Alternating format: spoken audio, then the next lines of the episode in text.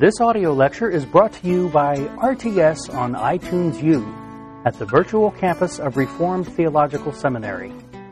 To listen to other lectures and to access additional resources, please visit us at itunes.rts.edu. For additional information on how to take distance education courses for credit towards a fully accredited Master of Arts in Religion degree, please visit our website at virtual.rts.edu.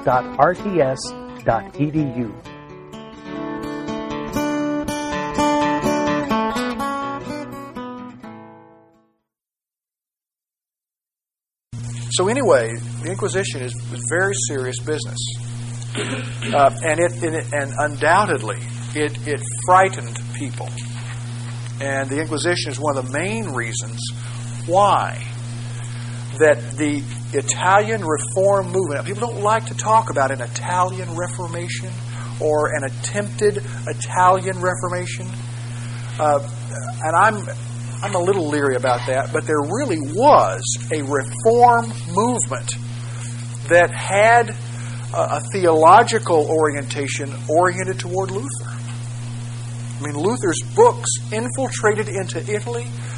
Uh, there were people in high, high places who were reading Luther and who were teaching Lutheran ideas. This is, this is wonderful stuff.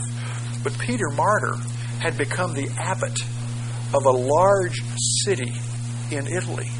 And he set up a school where he taught Reform theology as a Catholic theologian.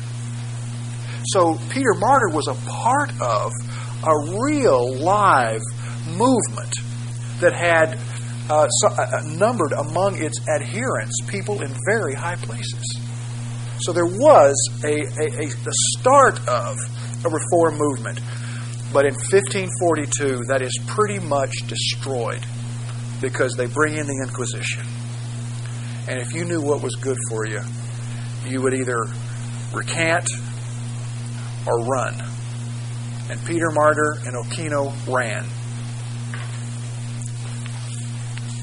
The other thing to mention pretty quickly is the index uh, we all are well aware that the printing press very much served the purposes of Protestantism. That was a technological development that enabled Luther's ideas and Calvin's ideas to get out among the people and to gain adherence. So, since this was a major uh, organ for the propagation of Protestantism, the Counter Reformation responded by establishing an index, namely, a list of prohibited books. In other words, the Catholics said, you can't read certain books. If it's written by a, a, a Protestant, we can put you in prison for that. It's a very serious matter. So they established a list. So the index of prohibited books is a list of books that people were not permitted to read. Now, it was true that theologians could get special permission to read the books of heretics in order to refute them. But uh, this is this is the, the the attempt of the Counter Reformation to deal with this great tool that Luther and the others used, namely the printing press, to spread their ideas through books and writings point. The first index came out in 1543, and the definitive index came out in 1559. Uh, and what's interesting is you find in the index, remember I talked about the Catholic Reformation, all those guys who had certain sympathies, like Contarini uh, and Erasmus and a number of others? Well, things are getting so uh, uh, intensified by the late 1540s, early 1560s, 1559, 1560s, that even the writings of those who were Catholic reformers are now put on the index. People like Erasmus and others who were still good Catholics, who still would not leave Rome, but they had just they had just had the, a tinge of too much sympathy for the Catholics, and so their books were forbidden to be read. So that tells you that there's a, there's a there's a growing hardness, a hardening of the categories on the part of uh, the Catholics here. You see me? See this? This idea? So the index becomes a tool of counteracting uh, the, the, propaganda and the writings of the, uh, Protestants. So the index prevented people from reading. The Inquisition forced many people to recant or to run. One other quick little note here. I've mentioned the, the Nicodemites. Did I spell that right? I don't think I did. Anyway, uh, this is a term coined, I think, by Calvin. Uh, and again, this gets back to the earlier comment about a Italian reform movement. Uh, Calvin was well aware that there were significant numbers of people in Italy, as well as other places, but principally Italy, who essentially held to Protestant theology.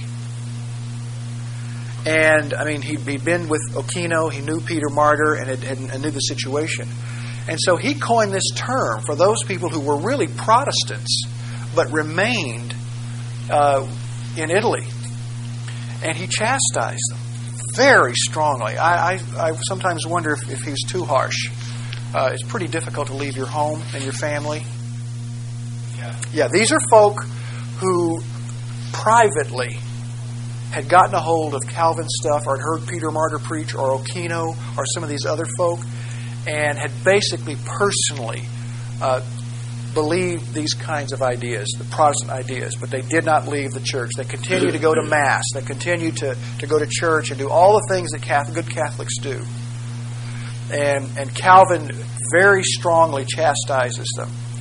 And again, they had to go underground because of the Inquisition in 1542. That really was a defining point in the so called Italian Reform movement. Uh, there were still some folks who stayed uh, uh, uh even after the Inquisition, but uh, they had to be very quiet, and Calvin didn't like it. Well, what happens when you have a strong Protestantism when it meets face to face a resurgent Roman Catholicism. War. That's what happens when you have all of this religious foment. Uh, in the wake of Trent, now that theology was much more defined with the militancy of the Jesuits, with the Inquisition, you have more persecution and more rebellion more tension as a result. Uh, we find in a number of places where we had major, massive warfare between Protestants and Catholics. I'm not going to go into much detail, but I just want to mention this to you pretty quickly. In France, France was one of those major battlegrounds between Protestants and Catholics. As I mentioned earlier, there was a time around 1560 when there were upwards to 2 million Calvinists in France. They even had a national synod, uh, all underground, of course. They had, they had significant influence. These later became the Huguenots, and that's how you spell the term H U G U E N O T S. Those were the Protestants, typically Calvinist, mostly Calvinistic in their theology. All of this, one of the major flashpoints was the so called St. Bartholomew's Day Massacre in August of 1572. There had been previous battles and wars and problems and so forth, but this was, in 1572, the real flashpoint. What had happened is that uh, Catherine de Medici, she was the queen mother. She's the, the mother of the king, King Charles IX in France now. And her daughter Margaret, who was Roman Catholic, was marrying the Huguenot King of Navarre, which was essentially located within what we consider now France, but it was a kingdom within France. Henry, uh, I don't, just Henry, Henry the Huguenot. And they were all having going to have this great big wedding in Paris in August of 1572, which meant that there were going to be a lot of Catholics attending, as well as a lot of Huguenot leaders.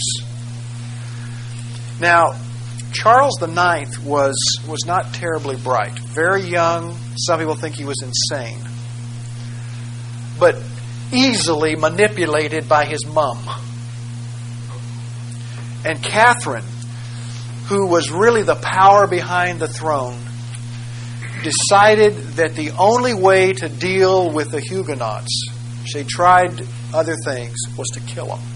So she went to her mentally unstable son, the king, and told him that she had uncovered a plan by the Huguenots to murder the royal family.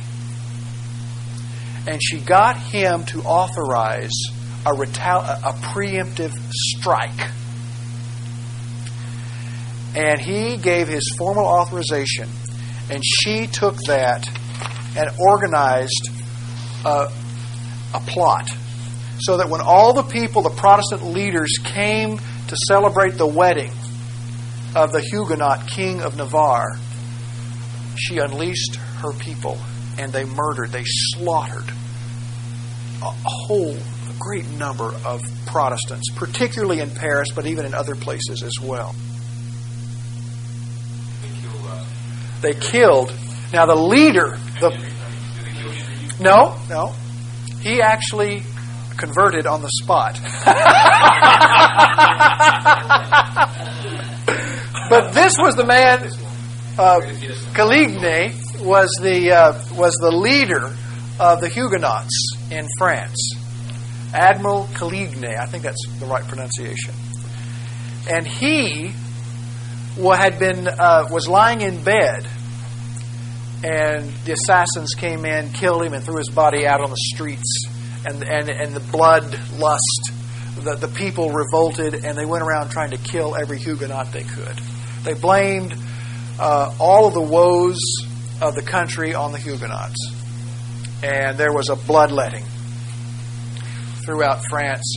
Now, of course, in retaliation, the Protestants organized themselves. They didn't kill all the leaders, and that led to a bloody war of 30 plus years in France. Intermittent war for nearly 30 years. So, this was just St. Bar- Bartholomew's Day Massacre was the flashpoint that ignited uh, this warfare of 30 years. The Netherlands is another flashpoint where Catholic met Protestant in warfare. From 1560 to 1609, you have intermittent warfare. Uh, the Netherlands was ruled by the King of Spain but there were a number of rebels, and Calvin, in particular, this is Calvinism, both the Huguenots and in the Netherlands. You know, the, this is one thing, I should make a, a parenthetical remark here, but there's an aggressiveness to Calvinism in the latter part of the 16th century that you don't find in Lutheranism. Uh, the Lutherans tended to work in terms of converting the king. Uh, the uh, the Calvinists are a lot more aggressive. Uh, and there's some talk there. I mean, it's hard to know for sure that Calvin may have been involved or gave some sort of loose support for assassination attempts against the French king. Uh, you know, there's there's some speculation about that. Uh, he certainly sent in a whole army of missionaries to try to convert the king and others. Uh, so you have you have a lot of tension there. And, and, also in the Netherlands, you have you have a, a, fairly significant group of Calvinists beginning to emerge who are much more militant. Uh, Philip II now is the King of Spain, and in order to, to quell these rebellious Calvinists, he sent the Duke of Alva, the Duke of Alva, who will live forever in the annals of cruelty. He was a man who was determined to crush at any cost these rebels, these Calvinistic rebels. He established the infamous Council of Blood, which was simply another name for, for a, uh, a sort of inquisition. He cruelly persecuted all Protestants. And of course, these rebellious Calvinists organized and led a rebellion. There was war. The war went on for, we're looking at intermittently for 30 or 40 years again. So the last half, virtually, of the 16th century and early part of the 17th century, Europe is consumed with these religious wars.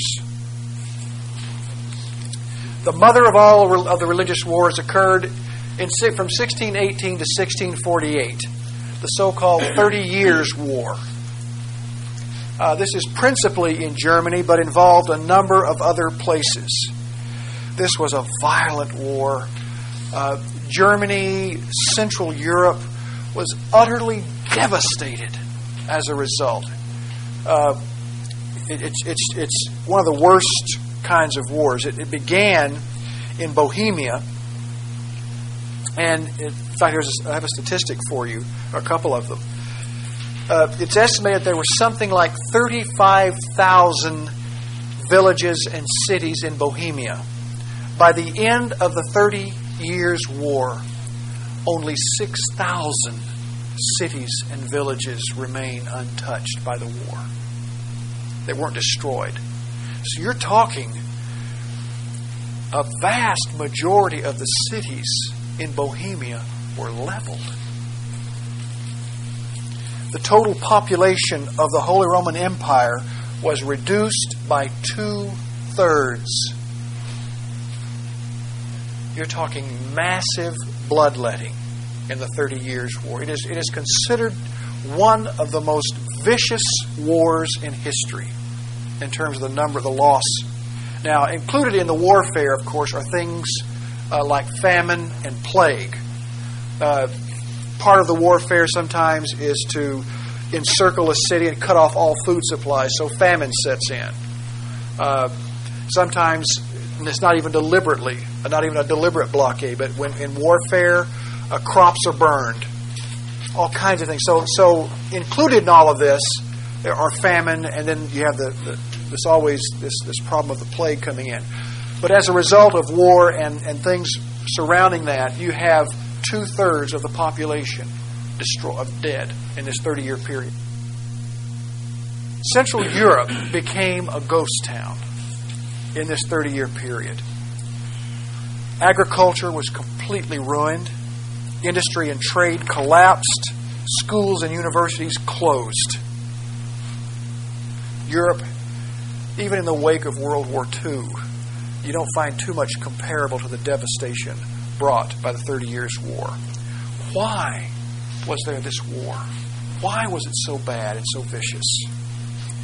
Well, remember back in 1555, the Peace of Augsburg, 1555. And there it was decided that they would adopt the principle of cuius regio eius religio. That is, whoever is the ruler, he determines the religion. Well, that's really, if you think about it, not a very workable solution. I mean, you have people who were living under a Catholic prince who were Protestants. Now, it's hard to leave where you've always grown up, where your farm is, or where your village is, or whatever. It's hard to leave that. And so what happened is persecution resulted because of this formula. You have a Catholic prince and a Protestant minority, and they are persecuted. They are not granted religious toleration within that boundary. So it's a tense situation. Furthermore, when you have this kind of setup, you may in fact have a Catholic prince succeeded by a Protestant. If, if the king can be converted, or his and his brother is converted to another religious viewpoint, the people are thrown into turmoil. One day it's the law that you have to be a Catholic. The next day, after the king dies and is succeeded by his Calvinist brother, you have to be a Protestant or a Protestant. In fact, in the Palatinate, Palatinate, which is around Bavaria, people had to change their religious beliefs three times in 25 years. Can you imagine the tension that would bring? You have to become a hypocrite, or you have to suffer uh, persecution. Again, you're on again, off again kind of stuff. Three times in 25 years in what we would now call Bavaria, the Palatinate. So, when you have this kind of, of formula to deal with uh, these strong religious beliefs in a place like Germany, sooner or later it's going to come to a head. And it did, and it with a real viciousness. The war began in Bohemia. Uh, Reformed doctrines, in particular, had started to make headway in Bohemia. Well, the king of Bohemia was Ferdinand II, who was also the Holy Roman Emperor. Ferdinand II, the king of Bohemia and the Holy Roman Emperor. And he was a zealous Catholic. And he persecuted Protestants in Bohemia and in Germany to the full extent that he could. At one point, uh, the Reformed Protestants arranged to have a meeting with some representatives from Frederick II in Prague to talk about how to resolve these tensions. So you have in Prague a meeting between some Reformed Protestants and the representatives of the Catholic king, Ferdinand II. The group came together, they began talking, and they became so angry at one another that the Protestants jumped up, grabbed the representative, the Roman Catholic representatives, and threw them out the window. Uh, I don't think they were killed, but the mobs became enraged, and next thing you know, there's some deaths occurring. And of course, Ferdinand II declared utter war upon these rebellious Protestants, again, tending to be Calvinistic. Again, the Calvinists are much more aggressive in their views than, than the Lutherans, generally speaking. General revolt followed in Bohemia, and the conflict spread then to Germany, to the Swedes, and to Denmark, to Sweden. So we're talking, uh, you know, a real multinational kind of warfare going on that went on for 30 years, back and forth, back and forth. And every time they go across Germany, they devastate it from one side, and the next they go back the other way and devastate it again. So it was really a, a terrible, terrible time. Finally, the war sapped the energy of Europe entirely. And just, just to bear in mind, you know, we've had, we've had wars in the Netherlands now for 30 years before this, and in France for 30 years before that. So all of Europe is engulfed in bloodshed for a very extended period of time. Finally, in 1648, the Peace of Westphalia is signed. In 1648, the Peace of Westphalia. I think I've spelled that Westphalia. This is one of the crucial uh, points in the history of Europe. If you go and pick up a, a book on the Western civilization, they will always talk about the Peace of Westphalia as a major watershed event. This is the point at which the religious wars ended. And it now, what happens is Europe enters into a new attitude toward religion. Uh, it, it, in fact, I'm going to say here that because of all the bloodshed that's been going on now for the better part of half a century, leads to a, a feeling that religion leads to bloodshed. So, what do we do? Let's get rid of religion. And so then we have the advent of the Enlightenment. A whole new, different way of thinking. A, generally speaking, an anti faith, an anti religious movement. And so the watershed event between the period of time where religion was very vital to a time when religion is self consciously denigrated and pushed down and pushed out of culture as much as possible. This is the, the line of demarcation, the Peace of Westphalia. It is a crucial uh, point that divides Europe, which is preoccupied with religion, from a Europe that no longer wants religion to be a major part of their life, generally speaking. In other words, the people were tired of war.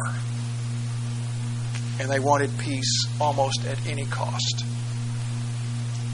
This proved to be, that is, the Thirty Years' War was the last of the great wars of religion in Europe.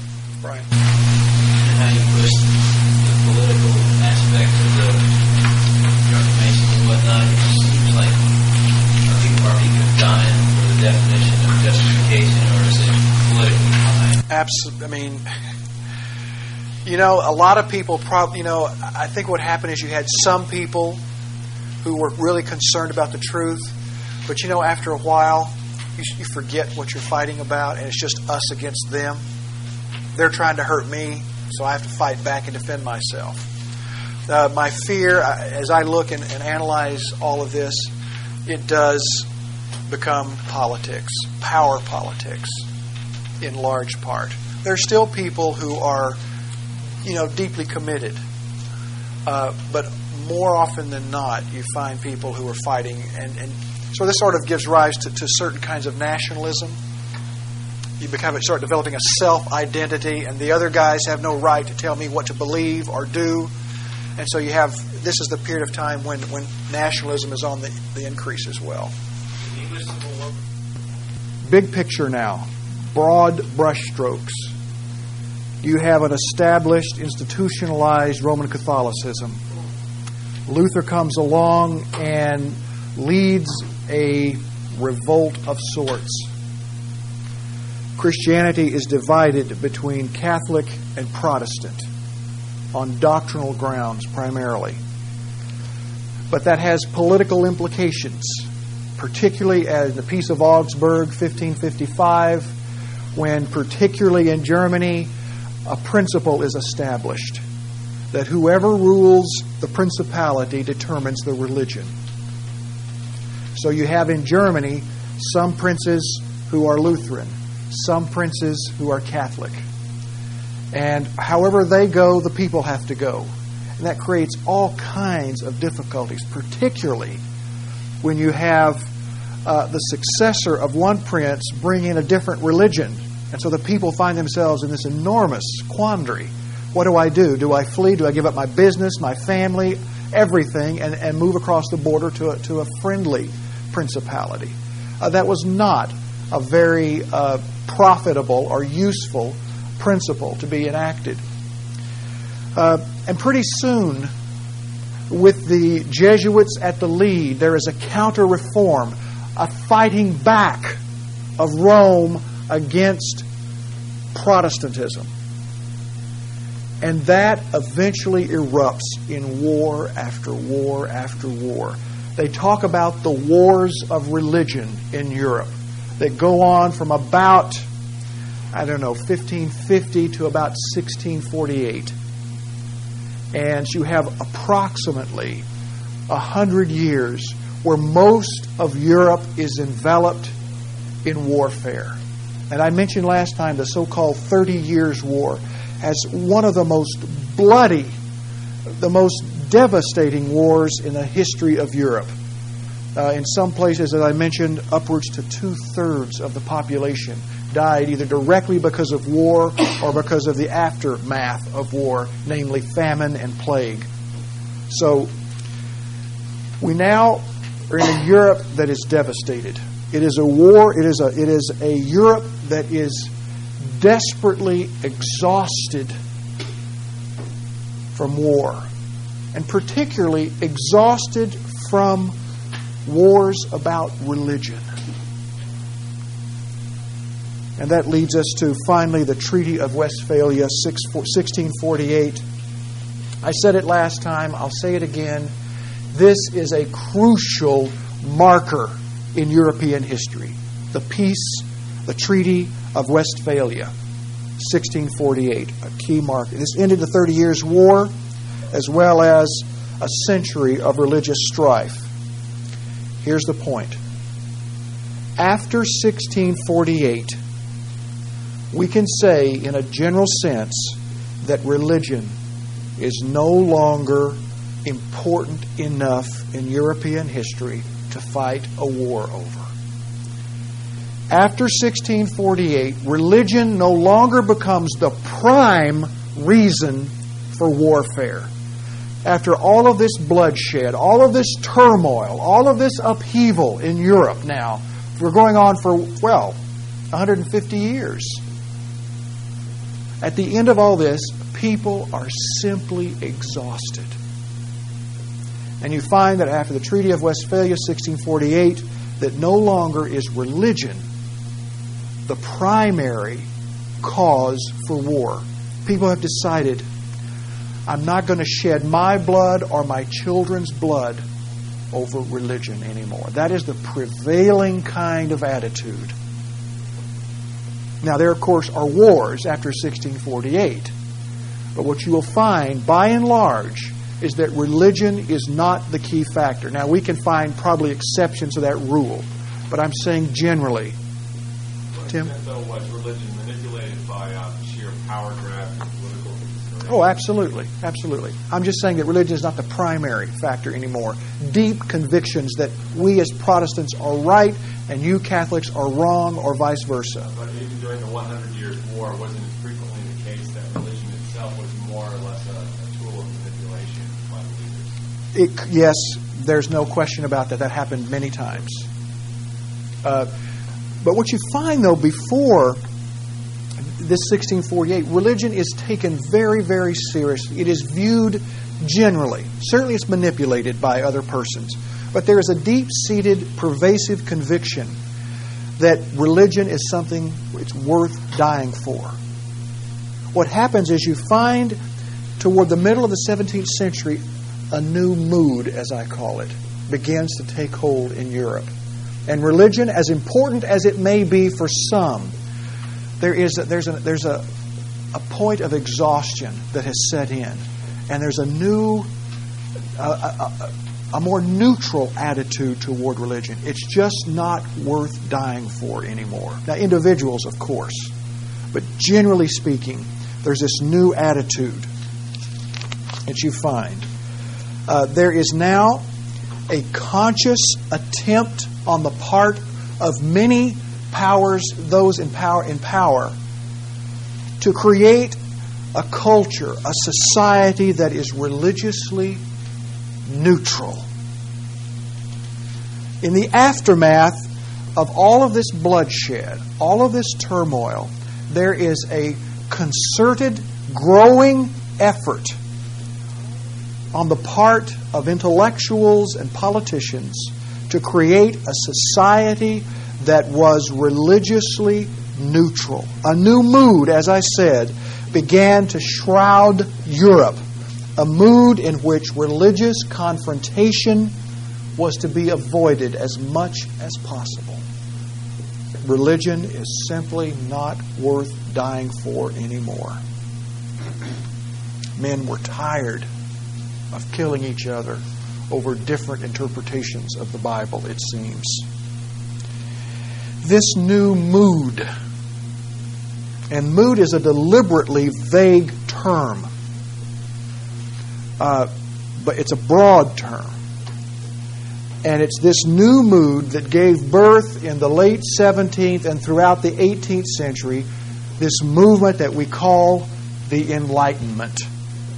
It is it set the ground for this for this move. And it's during this period, in the wake of all of these wars of religion, we now see in Europe a gradual slide into secularism the effects of which are still with us today.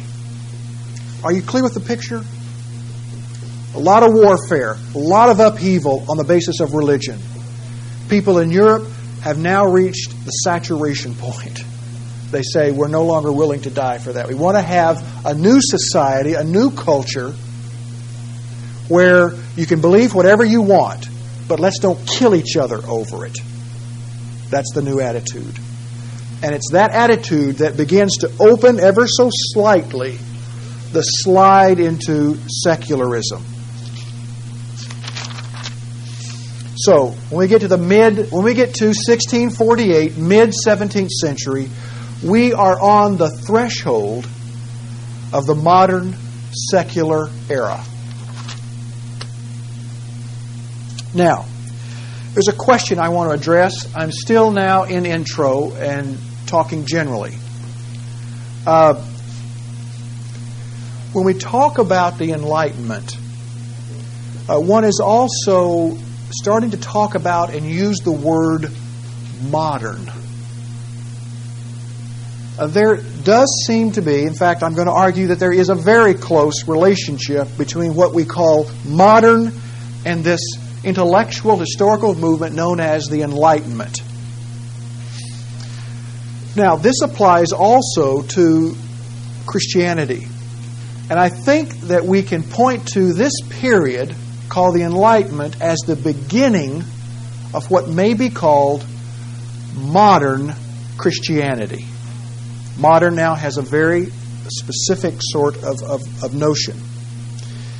Uh, scholars debate uh, and continue to debate this question of when the modern era began. You have uh, the early ages, you have the middle ages, and then you have the modern era. And there's lots of debate as to when the modern era began. And the debate centers on the Reformation period. Did the modern era begin with the Reformation or did it begin with the Enlightenment? That's the major issue. I make, I'd make sure I knew that. When did the modern era begin? Was it with the Reformation or was it with the 17th, 18th century Enlightenment? Uh, how you decide what is modern uh, has been the subject of, of great many debates. There are many variables. And it really centers on how you define modern. How do we define modern? Well, by way of, of getting to that a little bit, I want to point you to the classic debate over modernity, or when did the modern era begin.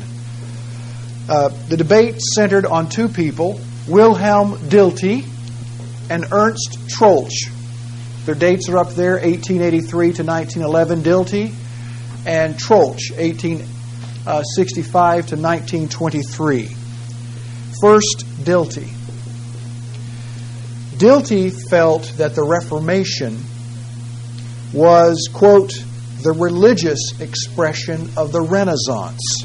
And therefore, in his mind, the Reformation was the beginning of the modern era.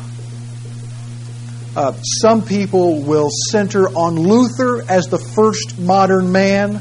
Others will focus on Calvin as the first modern man. So, Dilthey argued that the Reformation was the point, uh, the, the first beginning point of what we call the modern era.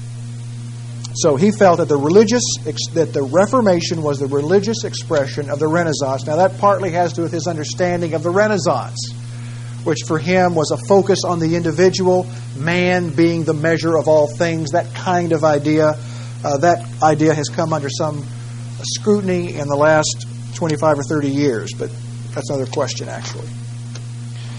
Dilthey argued that the Reformation freed man from the external bondage of the church.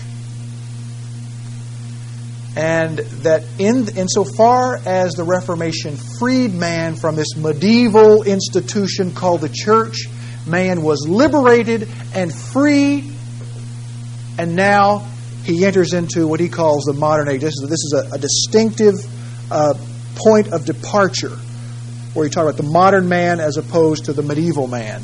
The medieval person is always under authority, and principally the authority of the church as well as the state. Says Dilthey, uh, the Reformation liberated man from that kind of external bondage. Dilthey also argued there was, from the Reformation period, a certain inner freedom, an inner freedom to think differently about religion. So, externally, you could now attend a different church, says Dilthey. Internally, you were now given the freedom to think differently about religion. You had the, the right, because of Luther and Calvin, to rethink the question of the sacraments, to rethink the question of justification by faith. And the third thing that Dilthey noted that indicates that the Reformation is the point at which the modern world began is he said the Reformation validated the secular life. Now, what does he mean by that? Well, you will remember that fundamentally characteristic of the Middle Ages is this notion that if you really want to serve God, if you really want to ensure that you will get to heaven, then you go and you join a monastery and take vows of poverty, chastity, and obedience. The Reformation comes along and says, you can, by, by joining a monastery, by becoming celibate, that doesn't necessarily by itself get you any closer to God.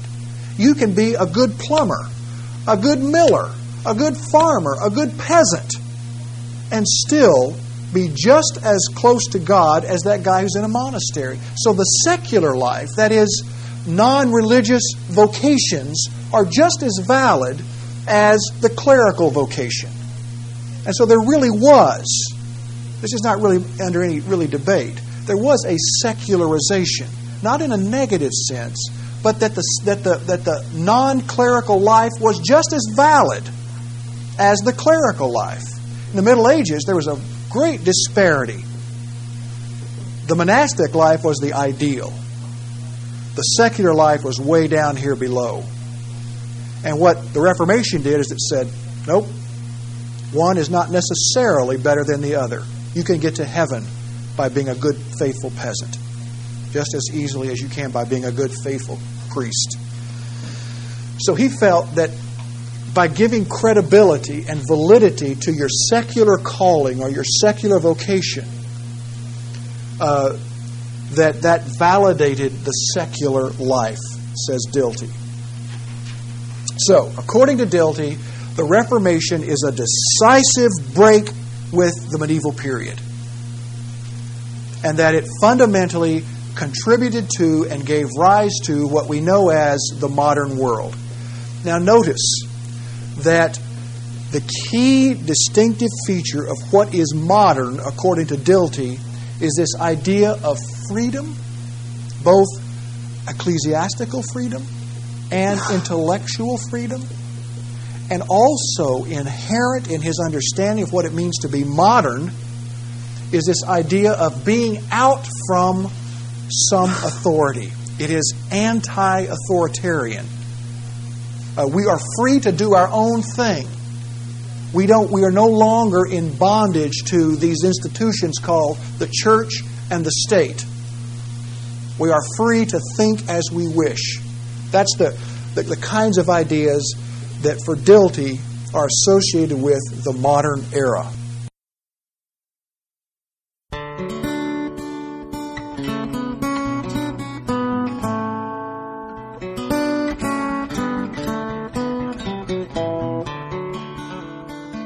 This audio lecture is brought to you by RTS on iTunes U at the virtual campus of Reformed Theological Seminary.